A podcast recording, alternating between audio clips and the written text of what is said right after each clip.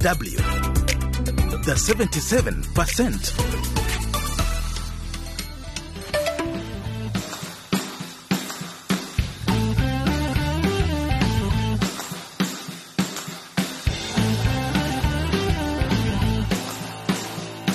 Hello, and welcome to another edition of the 77% Show.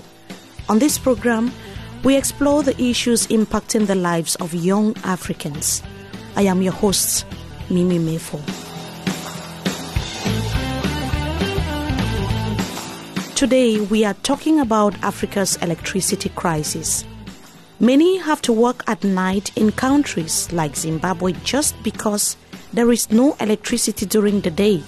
In Nigeria, Cameroon, Kenya, and some parts of Ghana, power outages are common, making life unbearable for many. We pay a lot for for for the light bill when the bill comes, even though there was there's no light. So it's like we are just paying for darkness. The electricity crisis affecting many countries in Africa is a significant hindrance to the continent's economic growth, according to experts. But should Africa, with all its resources, be facing such a problem in the first place? Um, not not really, because I mean, at the end of the day, you've got to, uh, we've got to go back to where is that electricity um, coming from? Today's 77% show dwells on a topic that has been animating debates in Africa, leaving several young people frustrated. Recently, South Africa has faced severe challenges in power generation with daily power blackouts lasting 8 to 10 hours. DW's Thuso Khumalo in Johannesburg would host a panel of young people on the subject. We'll also hear from other young people in Nigeria and elsewhere across the continent. But first, let us take a quick look at what some of you are saying on our Facebook page, DW Africa. Alex Mose says, That's a good topic, DW and it comes at a time when our leaders meet together in Ethiopia. That's what they should be discussing.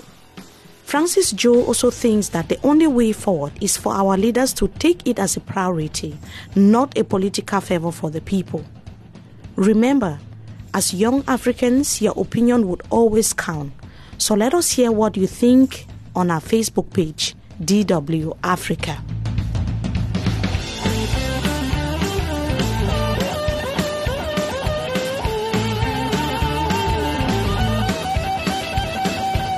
Numerous African countries are facing persistent power outages, while rural areas continue to lack electricity altogether.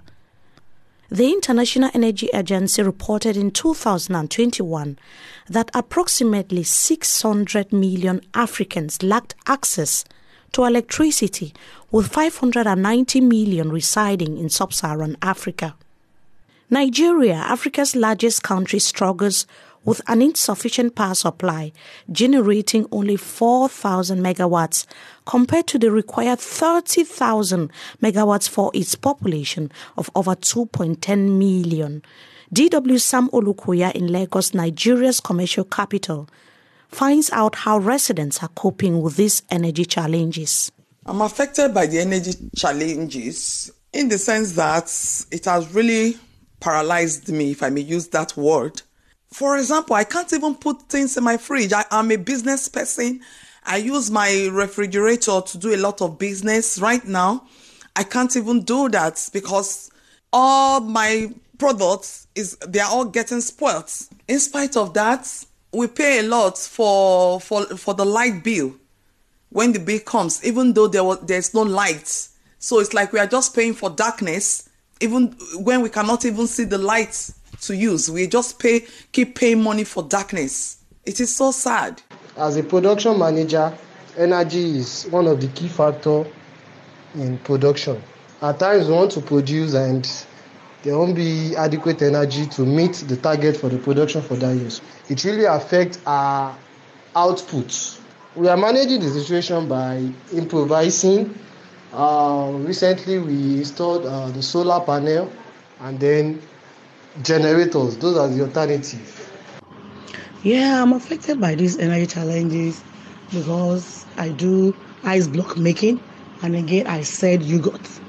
And you know, When there is no light, there's no way I can make enough ice block to meet the demand of my customers. And again, in yogurt, there has to be light 24 7. 24 7 if you want to preserve the taste of that yogurt. When there is no light, the, the taste will change. It will start tasting sour. The power outage is, so annoying that it, it has affected me personally. Three weeks ago, I threw a lot of things in my freezer. I had to throw them away because there was no light and most of the things got spoiled. My suggestion to how to address the energy challenges in Nigeria is that uh, the government should uh, should increase the power generation. Those are young people in Nigeria speaking to DW Sam Olukoya. And in South Africa, as the nation gears up for the upcoming national elections, the shortage of electricity has emerged as a contentious election issue due to prolonged blackouts. According to power availability statistics compiled by independent energy analysts Pieter Jordan, between January and August 2023, South Africa endured 1,296 hours of load shedding, hmm, equivalent to nearly two full months without electricity, despite the appointment of an energy minister by President Cyril Ramaphosa in March. Power cuts continue. Thuso Khumalo joins us from Johannesburg, where young people in the township of Tembisa would shed light on the impact of these power cuts on their daily lives. Hello, Thuso. Thank you, Mimi Mefo. Welcome to the 77% debate coming to you live from Tembisa in Johannesburg, South Africa. With me here is a group of young people, and we're discussing the energy crisis in the country. For over 15 years now, South Africa has been experiencing serious power cuts due to shortage of electricity. But how has this affected young people? To unpack the effects of these power cuts on young people, with me here are the following young people. Nomvula Mavimbela, Mpo Banda, Lebu Rambulemo, Aluta Temani, Apollo Vela Mbolambi, Pegi, and Ngubego uh, Ngumalo. Welcome to our program, guys. Thank, you. Thank you. All right, uh, to you, Apollo, to what extent does the current uh, power crisis affect the young people? It affects us greatly because uh, now, as young people go to school, um, especially the matrics, they are unable to study at night because of the, the electricity crisis, like load shedding. We are not being accepted in universities, in colleges because of our lower level marks. And due to that, um, the, the young people, they have stress, they are unemployed, and because of that, they end up what? Consuming drugs. Who, who, do you think is to blame for all this mess that's affecting so much the future of young people? Um, it's the government. The government only thinks about themselves. It does not care about other people who are under them. Nomvula, looking wider into Africa, what are the root causes exactly? Because many countries are suffering from this problem. There is a lot of corruption in South in Africa, like Africa as a whole, and then it's even worse in South Africa. That's when the the, the problem starts. They are failing us.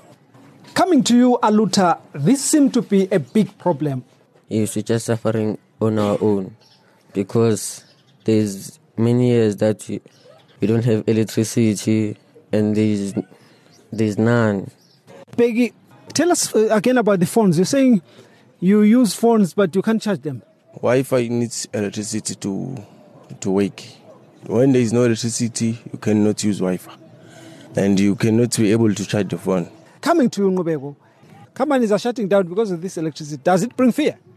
Yes, it does because it won't be easy for me to get um, jobs and the job the job that I want because all companies will be closed and my dreams to be fulfilled won't be easy. Who do you think is to blame?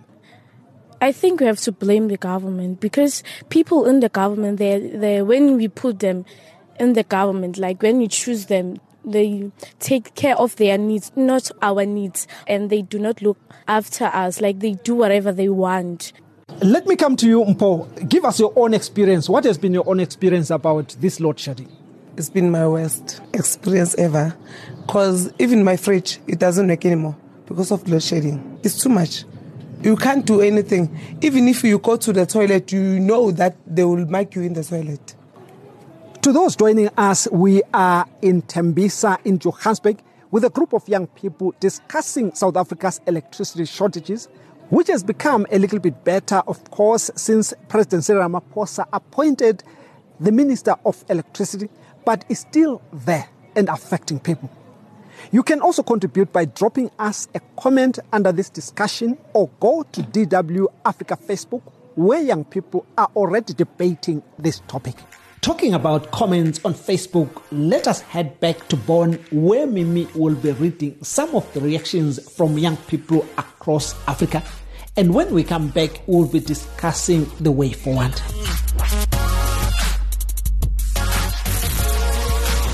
Thank you, Thuso. Many countries in Africa are equally battling to supply citizens with adequate electricity. As we can hear from young people, power cuts are hindering their studies, collapsing businesses, and directly destroying their future. So, what explains this constant power failure and how can it be addressed?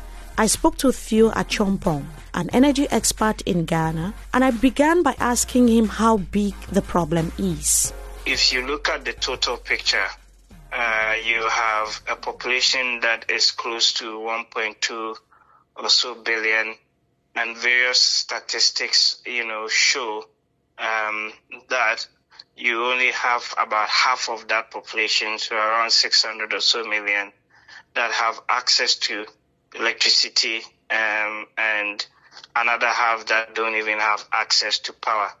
Um, and this is even become a bit more compounded, particularly by the two recent, you know, shocks, uh, i.e., the COVID-19 pandemic and then uh, the Russia um, Ukraine war um, and the aftershocks of that on on energy um, prices, given that a number of our um, countries on the continent use thermal power uh, which you have to get gas, natural gas, to, to, to generate that um, electricity. Yeah, from every indication, the picture is a bleak one uh, because there is an endemic problem of power shortage, particularly electricity in Africa. The question that I have is Should Africa actually be facing such an acute electricity crisis at the moment? Um, not not really, because I mean, at the end of the day, you've got to, uh, we've got to go back to where is that electricity um, coming from. Um, in some places, they're using water, so hydroelectricity. They run that through turbines and then generate power out of that. In other places, they use um, a lot of gas. So, for example, in Nigeria, similar in Ghana. In South Africa, you've got a lot of coal that is, you know, uh, at the base of the electricity supply system. On paper or in theory, if you've got the resources, natural resources like gas, you should be able to generate enough power for your people and to drive right industry.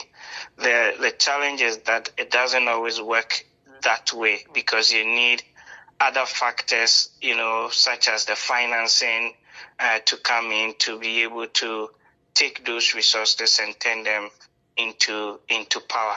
And that is where a lot of the countries have struggled in the past to be able to generate right enough power for the growing demand. So, how can this problem be addressed? Reforming the markets about allowing private um, sector players to, to play within about tariff pricing, issues to do with subsidies.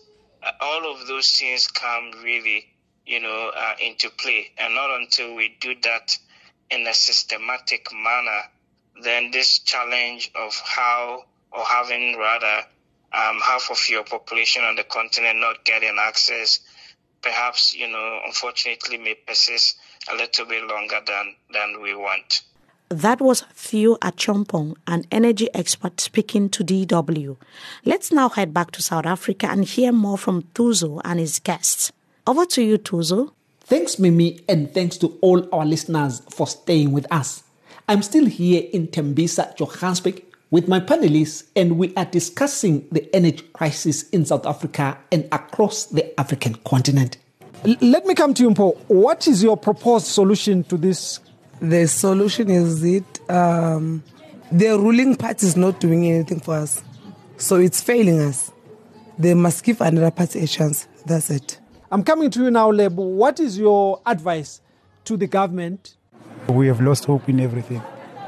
Lost hope in our government, he lost hope in our entities. So it's just a stumbling blocks. So these guys, when they are saying it's getting better, it will be fine, you don't believe it?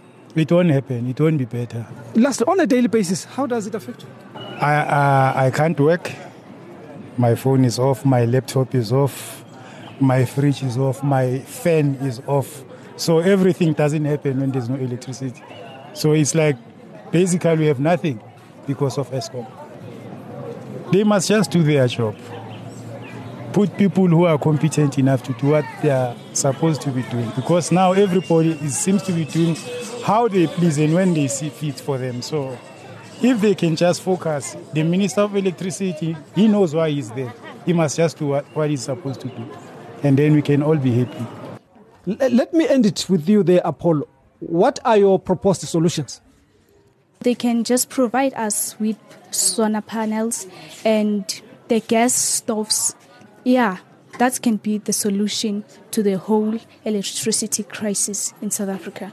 As young people, is there something you can do to be innovative or use technology also to uh, assist your communities in getting electricity? We can come together and discuss some ideas about the technology that needs to be produced in order for us to solve the problem. We will need the government to fulfill these dreams. Do you have any advice to the government? To the government, I can say, as we are the young people living in South Africa, we give them our votes. We, we are the ones who have placed them into power.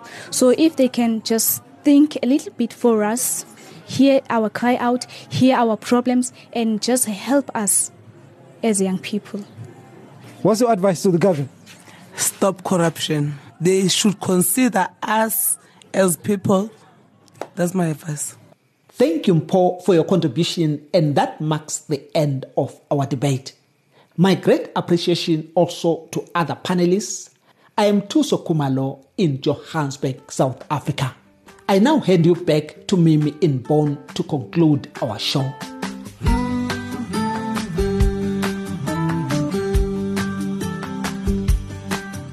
Many thanks, Thuso.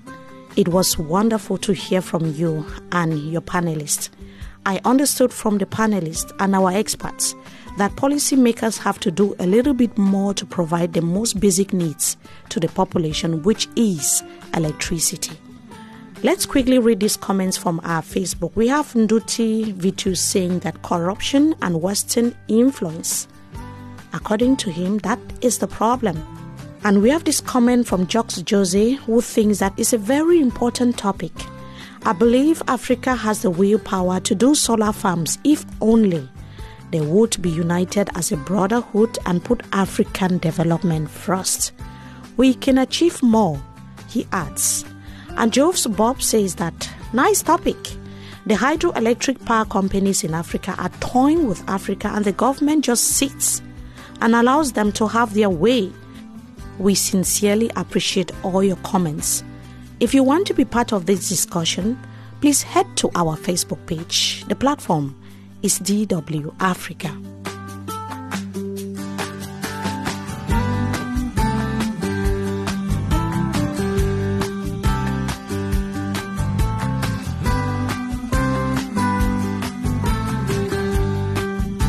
And that wraps this week's edition of the 77% Show. If you would like to revisit this insightful discussion, you can find the show on our website dw.com forward slash Africa or simply search for DW Africa on Spotify. I am Mimi Mefo and thank you so much for tuning in.